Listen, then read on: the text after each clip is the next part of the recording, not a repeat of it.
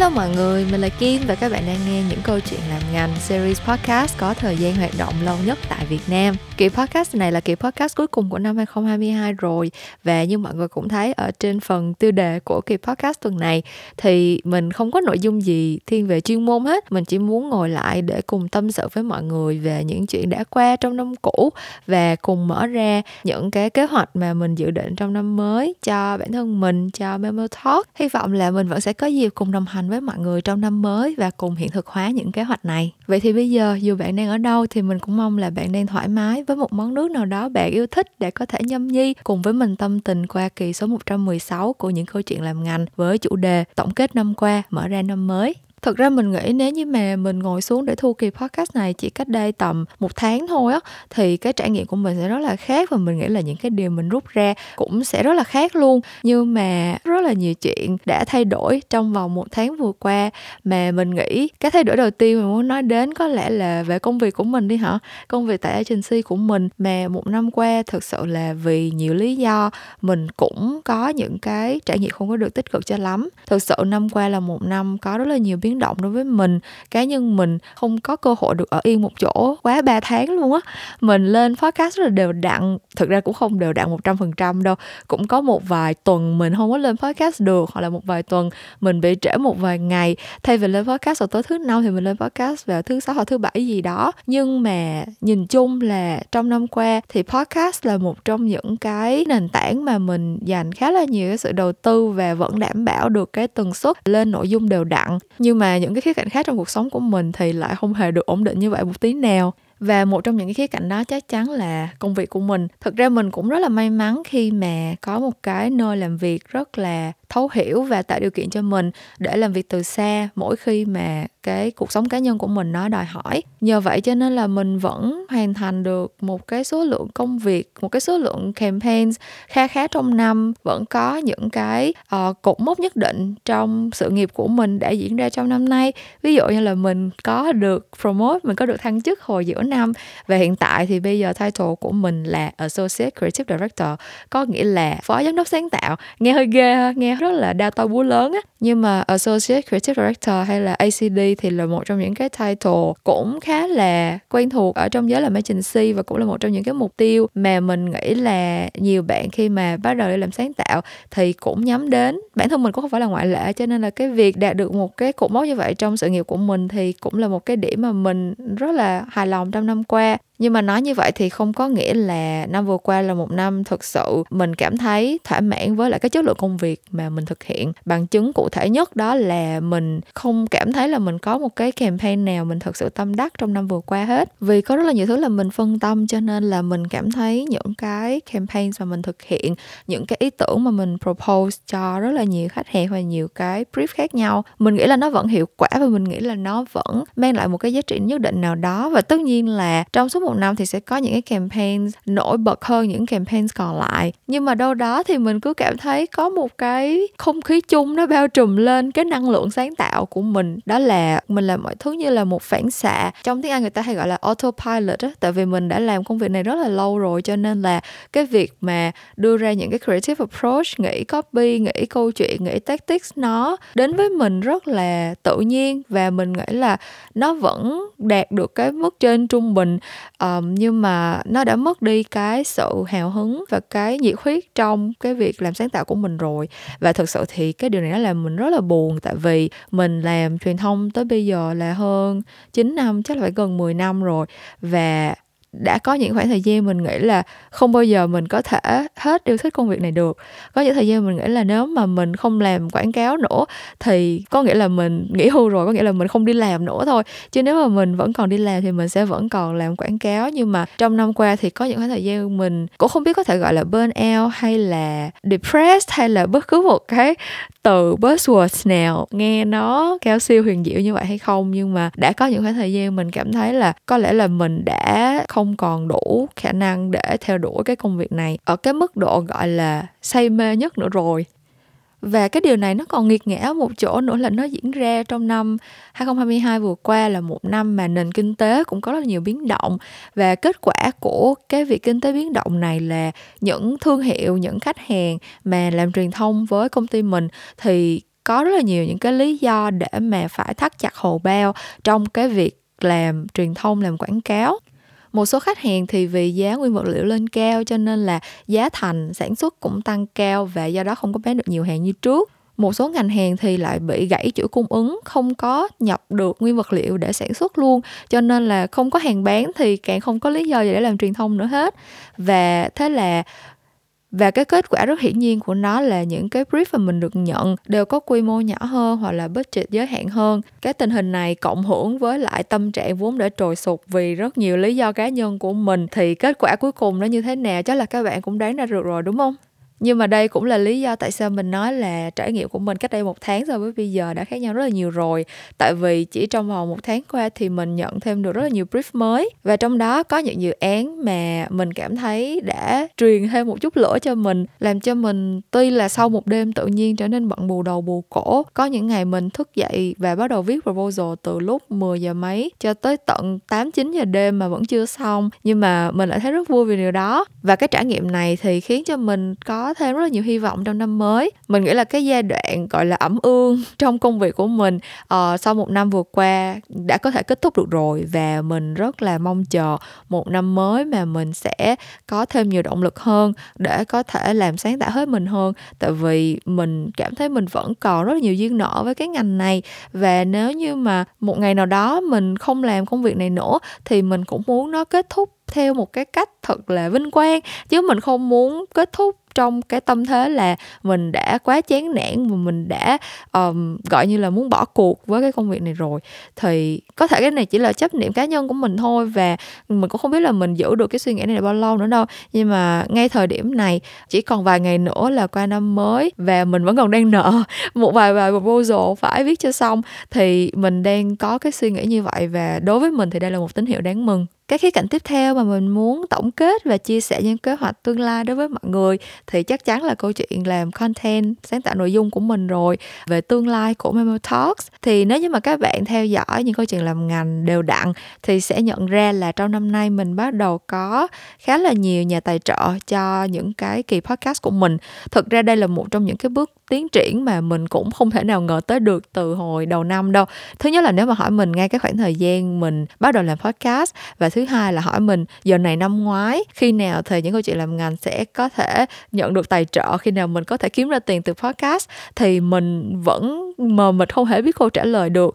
Nhưng mà đùng một cái thì giữa năm nay đâu đó tầm tháng 7, tháng 8 thì những cái cơ hội này nó đến, và thực sự là nó khiến cho mình vừa ngỡ ngàng nhưng mà cũng cảm thấy rất là tự hào. Tại vì rõ ràng là cái nội dung của mình có những cái giá trị như thế nào đó, nhận được một cái sự khẳng định nào đó từ các bạn người nghe, thì mình mới có được những cái nhà tài trợ như là mình đã có cơ hội hợp tác trong năm vừa qua, đúng không? Nhưng mà tổng kết lại cả cái quá trình mình làm việc cùng với các nhà tài trợ trong năm vừa qua để xây dựng nội dung á, thì cái điều mà động lại đối với mình không phải là mình kiếm được bao nhiêu tiền từ những cái nội dung tài trợ đó, tại vì thực ra mình biết là nó vẫn chẳng có đáng là bao với những bạn thực sự là KOLs. Tại vì mình làm agency, mình biết giá của các bạn KOL khi mà bọn mình booking như thế nào mà. Thì cái số tiền thù lao mình nhận được qua mỗi kỳ podcast vẫn rất là ít ỏi thôi. Cho nên thực sự việc tăng thêm thu nhập từ podcast đối với mình cũng không phải là một cái ưu tiên hàng đầu. Ngược lại, điều mà mình thực sự nhận ra đó là việc mở rộng cái nội dung của những câu chuyện làm ngành là một trong những cái điều khiến cho mình cảm thấy khá là hứng thú. Rõ ràng đối với những bạn thính giả lâu năm thì những câu chuyện làm ngành chắc chắn đã có một cái vị trí trong lòng các bạn là một series podcast nói về ngành marketing, truyền thông, quảng cáo rồi, đúng không? Và bản thân mình, tại vì đây là công việc chuyên môn của mình cho nên là mình có thể nói về nó từ ngày này qua tháng nọ, và mình lúc nào cũng có chủ đề để nói về nó hết. Và điều đó cũng có nghĩa là nếu mà không có nhà tài trợ, không có những yêu cầu để tạo ra những cái nội dung nằm bên ngoài cái chuyên môn này của mình thì mình cũng không bao giờ nghĩ đến để mà làm cái điều đó hết. Nhưng mà sau khi bắt tay vào tìm hiểu, trao đổi thêm với khách mời và thu âm những kỳ podcast về những cái ngành nghề rất là mới mẻ tại Việt Nam, thì mình lại cảm thấy là có rất là ít những cái nguồn tài nguyên ở ngoài kia để chia sẻ với các bạn về những cái công việc này.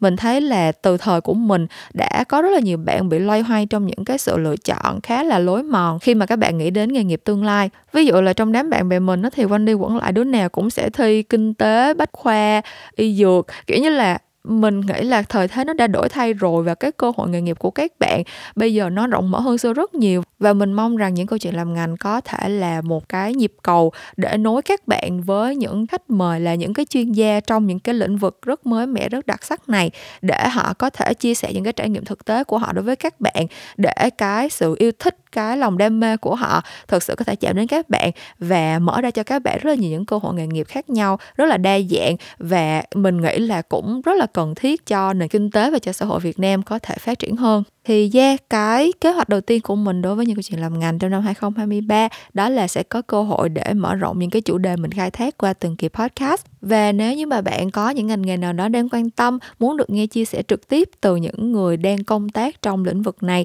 thì có thể gửi tin nhắn về cho mình ở fanpage MemoTalks hoặc là trên Instagram MemoTalks để đề nghị những cái chủ đề khác nhau, và mình sẽ tìm cách kết nối với những khách mời phù hợp, mời họ đến với những câu chuyện làm ngành để làm khách mời và chia sẻ câu chuyện của họ với chúng ta. Một cái kế hoạch thứ hai mà mình ấp ủ cho những câu chuyện làm ngành thì lại có định hướng ngược lại hoàn toàn với lại cái kế hoạch đầu tiên mình vừa chia sẻ. Đó là trong năm vừa qua thì mình có làm một cái mini series trong khuôn khổ của những câu chuyện làm ngành tên là Creative Talk, nơi mà mình kết nối với những khách mời làm sáng tạo và cùng nhau trả lời một cái câu hỏi là biết ID phải làm sao. Thì thực ra cái mini series này được thực hiện chỉ để thỏa mãn cái mong muốn được trò chuyện với nhiều bạn làm sáng tạo hơn của mình thôi, nhưng mà nó cũng mang lại cho mình rất là nhiều những cái trải nghiệm thú vị và mình muốn tiếp tục làm điều tương tự trong năm nay. Trong thời gian tới thì cái mini series mình đang ấp ủ có tên là Back to Basic, có nghĩa là một cái series podcast mà mình sẽ chia sẻ những cái kiến thức cơ bản hơn trong cái công việc làm truyền thông sáng tạo. Mình nghĩ là có rất nhiều khái niệm được đề cập đến khá thường xuyên,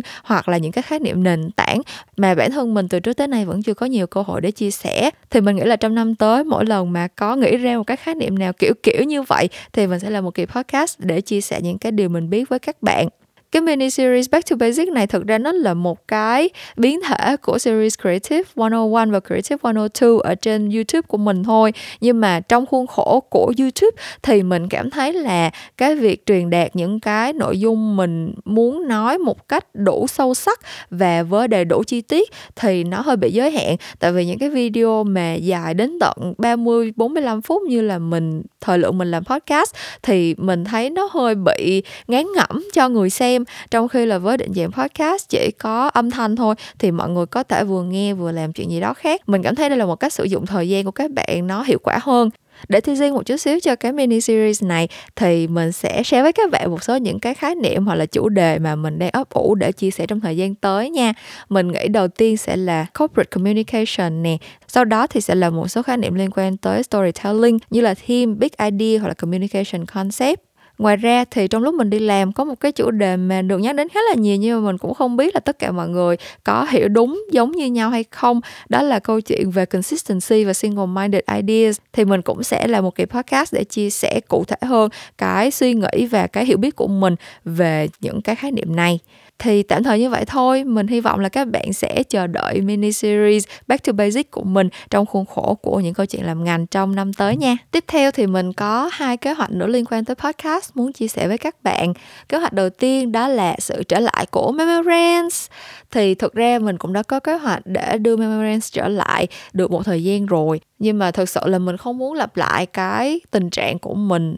cách đây 1 năm khi mà mình vừa làm những câu chuyện làm ngành vừa làm Memorance thì mọi thứ nó cứ chồng chéo lên nhau và mình cảm thấy là mình không có đầu tư được chỉnh chu cho cả 2 cái series này. Và tất nhiên là mình không muốn điều đó xảy ra một chút nào hết, cho nên là mình muốn sự trở lại lần này của Memorance có một cái sự chuẩn bị nó chỉnh chu hơn, và mình cũng hy vọng là sẽ nhận được những cái đề xuất từ các bạn về những cái chủ đề mà các bạn muốn nghe mình chia sẻ trên Memorance. Nói tới đây thì mình mới nghĩ ra là có một chuyện mình cũng chưa bao giờ tâm sự với các bạn. Đó là lúc mà mình bắt đầu làm podcast thì những câu chuyện làm ngành gần như là podcast tiếng Việt đầu tiên ở thị trường Việt Nam lúc đó luôn. Mình thật sự đã tìm kiếm lúc mà mình bắt đầu có cái ý tưởng làm podcast, nhưng mà mình chưa thấy một cái series podcast nào bằng tiếng Việt mà đúng nghĩa là podcast ở thời điểm đó hết. Mình gặp rất là nhiều những cái podcast giúp cho các bạn học tiếng Anh, những cái bài nghe tiếng Anh, những cái bài upload từ TED Talks hoặc là BBC English các kiểu. Nhưng mà một cái series podcast theo kiểu trò chuyện hoặc là chia sẻ tâm tình này kia với mọi người bằng tiếng Việt thì ở thời điểm mà mình làm podcast thì hoàn toàn chưa từng có. Vậy nên là ở thời điểm đó khi mình bắt tay vào làm những câu chuyện làm ngành thì mình cũng làm một cách rất là ngô nghê thôi. Mình thích nói gì thì mình nói đó, mình thích trò chuyện với ai thì mình mời người đó làm khách mời. Mà nếu như các bạn có nghe những kỳ chuyện ngành đầu tiên thì sẽ biết là khách mời của mình ở thời gian đó đa phần là bạn bè của mình, đồng nghiệp xung quanh mình không à. Cho nên là tụi mình nói chuyện với nhau cũng rất là thoải mái. Và thật sự là lúc đó mỗi lần tôi làm podcast mình đều thấy rất là vui. Nhưng mà cũng chính những kỳ podcast đó, khi có nhiều thính giả hơn biết tới những câu chuyện làm ngành thì lại nhận được rất là nhiều những cái lời nhận xét không có được tích cực cho lắm. Mọi người nói là mình làm podcast gì mà thêm tiếng Anh quá nhiều, mình làm podcast mà lúc nào cũng nói chen ngắt lời khách mời, tụi mình nói chuyện với nhau cứ đi lan man chả có chủ đề gì rõ ràng. Nhưng mà không ai quan tâm tới chuyện là cái series podcast này ngay từ đầu nó tên là những câu chuyện làm ngành, và nó là một cái series podcast mà tụi mình sẽ ngồi xuống nói về ngành của tụi mình. Tùy vào cái khách mời ngày hôm đó là ai thì cái ngành mà tụi mình nói về sẽ là cái gì. Và thực sự là gần 4 năm qua cho tới bây giờ, mỗi khi mà mình chuẩn bị thu âm với bất cứ một khách mời nào thì mình đều nói với họ là mình muốn cái series podcast này diễn ra rất là tự nhiên như là một cuộc trò chuyện bình thường thôi. Cho nên là khách mời mà có lỡ nói lan man, lỡ có quên câu hỏi, tụi mình có những cái đoạn đối thoại mà nó không có được quá chỉnh chu thì mình cũng không có thấy vấn đề gì với chuyện đó. Và mình thực sự là mình trân trọng những cái khoảnh khắc chân thực như vậy khi mà mình thu âm bất cứ một cái kỳ podcast nào với bất cứ một khách mời nào. Nhưng mà thời gian gần đây chắc là các bạn cũng thấy đúng không, với sự lên ngôi của podcast, với rất là nhiều những cái series podcast được thực hiện rất là chỉnh chu,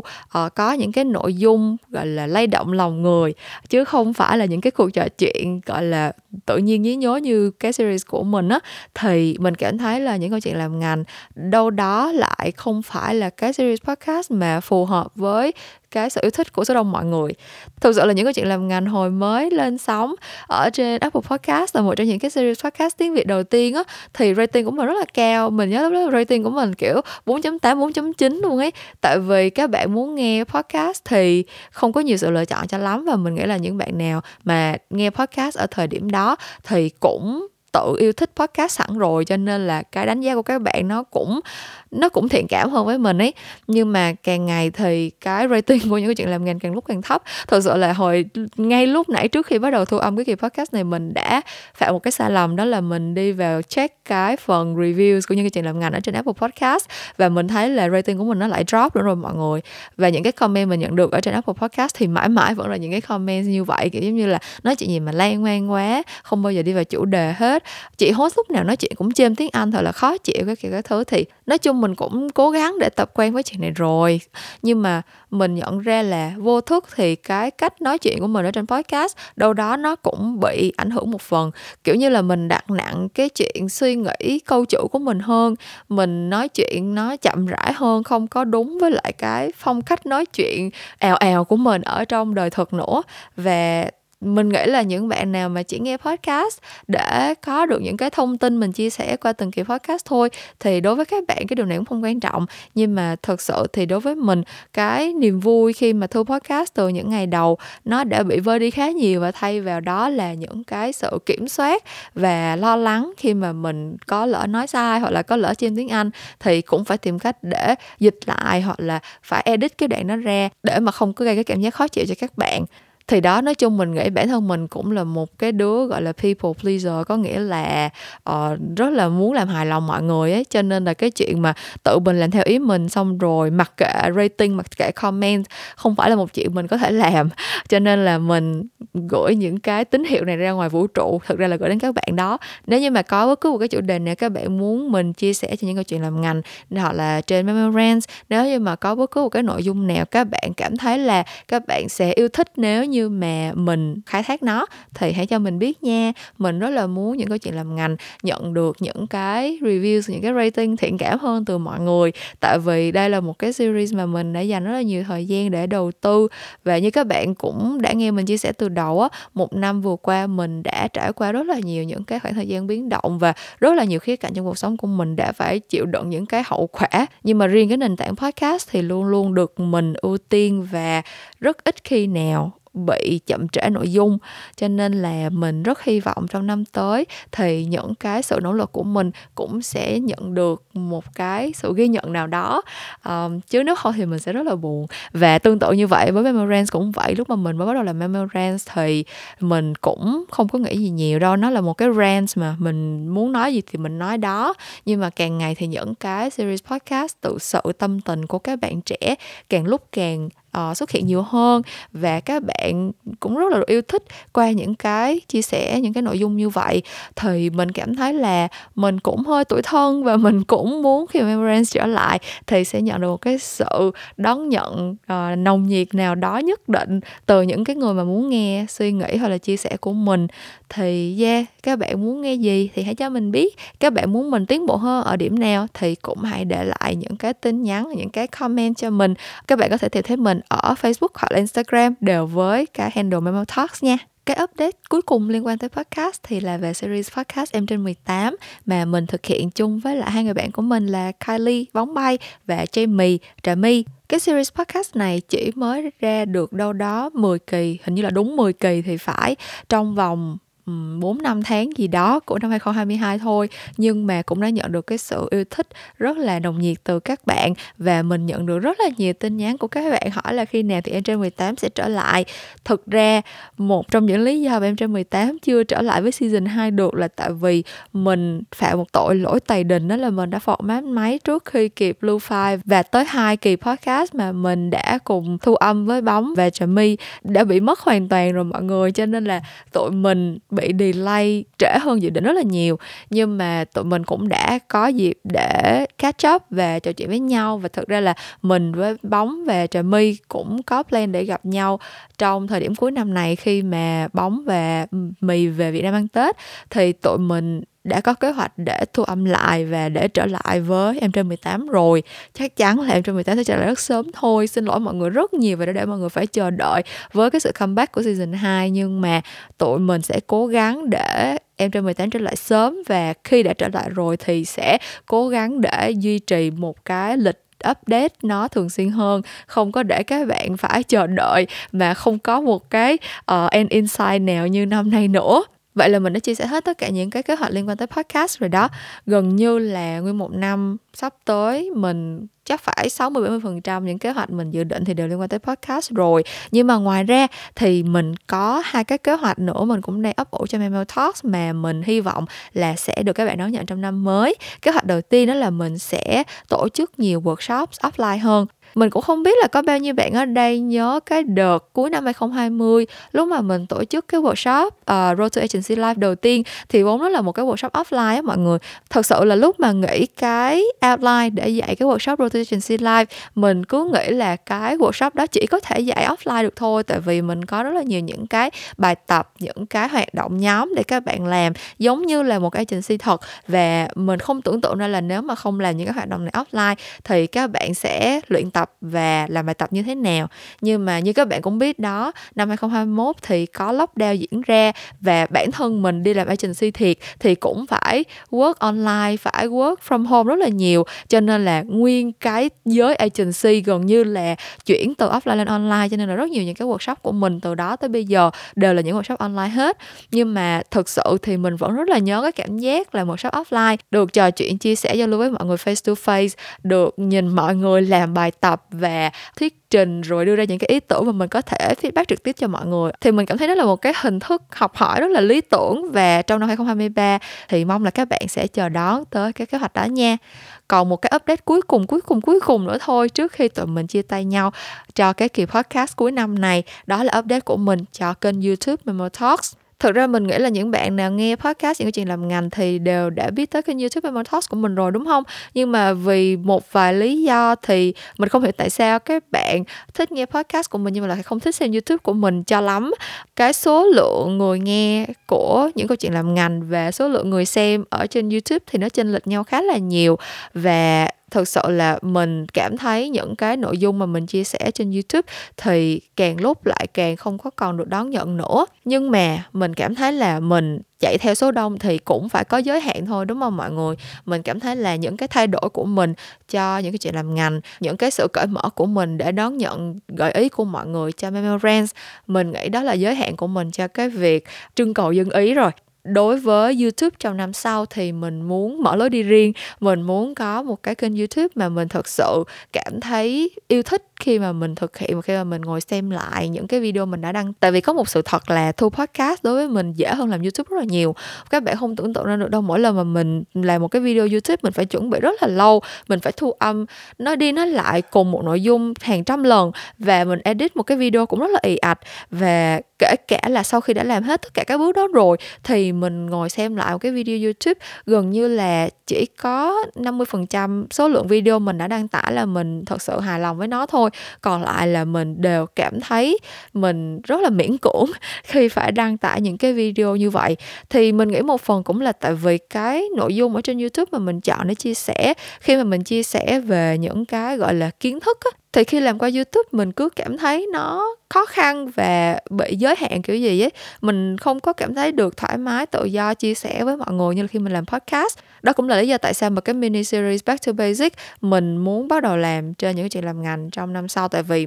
thứ nhất mình nghĩ là nó sẽ phù hợp với nhu cầu nghe podcast của các bạn hơn. Mà thứ hai nữa cũng là vì mình muốn có cơ hội chia sẻ những cái kiến thức mà mình biết, những cái khái niệm, những cái thông tin mình cảm thấy là thú vị liên quan tới chuyên môn của mình theo một cái cách mà mình thoải mái nhất, đó là qua podcast. Còn cái việc mà quay video YouTube để chia sẻ những cái nội dung này thì mình đã thử và đã cố gắng suốt 2 năm qua rồi, và mình cảm thấy là nó không phải là cái định hướng mà mình muốn làm với YouTube nữa. Thay vào đó thì mình sẽ làm nhiều daily vlogs hơn. Lý do là tại vì giống như mình nói, mình muốn có một cái kênh YouTube mà mình có thể thực sự yêu thích và ngồi xuống xem lại những cái video mình đã thực hiện. Thì tới giờ phút này mình cảm thấy những cái video mà có thể làm được cái điều đó cho mình là những cái video mà mình vlog lại những ngày mình đi làm, những cái hoạt động ngốc nghếch diễn ra tại công ty của mình, những cái khoảnh khắc cười ra nước mắt của mình với các bạn đồng nghiệp, hoặc là những cái cơ hội liên quan tới MemoTalks, liên quan tới công việc làm sáng tạo nội dung mà mình có cơ hội được trải nghiệm. Những cái điều này đối với mình nó có ý nghĩa và mình muốn ghi lại nó, giống như là một cái nhật ký video mà mình sẽ tỉ mẩn góp nhặt, tỉa tót cho nó để mà một lúc nào đó khi mình không còn làm content nữa, hoặc là khi mà những cái định hướng trong cuộc sống của mình đã thay đổi rồi thì mình vẫn sẽ luôn có những cái nội dung như vậy để nhớ về. Thì với định hướng như vậy, kênh YouTube của mình từ năm 2023 sẽ chủ yếu xây dựng một cái chương trình tên là Memo TV mà thôi. Và Memo TV thì thực ra nó là daily vlog của mình đó. Nó là những cái thời điểm nhất định mà mình cảm thấy là cuộc đời của mình có những cái tình tiết thú vị xảy ra mà mình muốn ghi dấu lại. Thì mình cũng không dám đưa ra một cái lịch trình upload nó thật sự là ổn định theo kiểu là mỗi tuần một video hay là mỗi 2 tuần một video. Tại vì cuộc sống mà mọi người, đâu phải lúc nào nó cũng diễn ra theo ý mình muốn đâu, đúng không? Sẽ có những lúc mà cuộc sống của mình rất thú vị và có rất nhiều tình tiết gây cấn xảy ra, nhưng mà cũng sẽ có những lúc nó rất là nhàm chán, và tất nhiên là lúc nhàm chán thì chả có lý do gì mà mình vlog lại hết. Nhưng mà nhìn chung thì mình nghĩ là cuộc sống của mình mỗi tháng ít nhất là cũng sẽ có một vài sự kiện gì đó đáng để ghi dấu lại, thì mình nghĩ là ít nhất mỗi tháng mình cũng sẽ có một cái video trên YouTube. Còn có những thời điểm mà nó hào hứng hơn, gây cấn hơn, hấp dẫn hơn thì có thể nhiều video hơn không chừng. Ví dụ như là trong tháng 12 vừa rồi thì mình đã lên được 2 cái vlog rồi mọi người. Tại vì thời điểm đầu tháng 12 thì công ty mình có những hoạt động rất là vui nè. Xong rồi mình có một cái tuần cũng khá là nhiều hoạt động trước khi mình bay sang Úc. Thật ra mình đang thu âm kỳ podcast này lúc mình đang ở Úc, và mình sẽ ở Úc tới tận hết Tết âm lịch lận. Cho nên là một số những cái vlog mình sẽ upload trong thời gian tới sẽ là về khoảng thời gian của mình đang ở Úc. Thì nếu như mà các bạn quan tâm đến những cái khía cạnh khác trong cuộc sống của mình, bên cạnh những cái kiến thức và nội dung mà mình chia sẻ về ngành truyền thông quảng cáo, về công việc chuyên môn của mình, thì có thể ghé qua kênh YouTube MemoTalks để xem những cái video đó. Còn nếu như mà các bạn chỉ quan tâm tới những cái thông tin chuyên môn mà mình chia sẻ thông qua series podcast này thôi, thì mình nghĩ là các bạn sẽ tìm thấy tất cả những cái thông tin mà bạn cần ở ngay tại cái nền tảng này. Nhưng mà mình vẫn hy vọng là các bạn sẽ tiếp tục ủng hộ mình và sẽ chia sẻ cái series podcast này đến nhiều người nghe hơn nữa nha. Vậy thôi, những kế hoạch của YouTube mà mình vừa chia sẻ cũng đã khép lại những cái nội dung mà mình muốn gửi gắm đến các bạn trong kỳ podcast này rồi. Như mình đã nói thì năm vừa rồi của mình là một năm khá nhiều biến động, khá là nhiều những cái trải nghiệm mà mình chưa từng trải qua bao giờ, và vì vậy thì sức khỏe tinh thần và thể chất của mình cũng trồi sụt theo. Nhưng mà hiện tại ngay bây giờ, ngay lúc này thì mình đang có rất là nhiều năng lượng và mình đang hướng tới một năm 2023 với một cái khởi đầu mới mà đối với mình hy vọng là nó sẽ có nhiều những cái khởi đầu tích cực hơn, và cũng hy vọng là như mình đã chia sẻ, mọi người sẽ vẫn đồng hành với mình trong quá trình mà mình đi qua những kế hoạch này nha. Vậy thôi, kỳ podcast của tuần này đến đây là hết rồi. Cảm ơn các bạn đã cùng với mình tổng kết năm qua và mở ra năm mới. Những câu chuyện làm ngành sẽ vẫn trở lại với các bạn vào tối thứ năm hàng tuần, và mình sẽ gặp lại các bạn ở cái đó trong tương lai. Bye bye mọi người.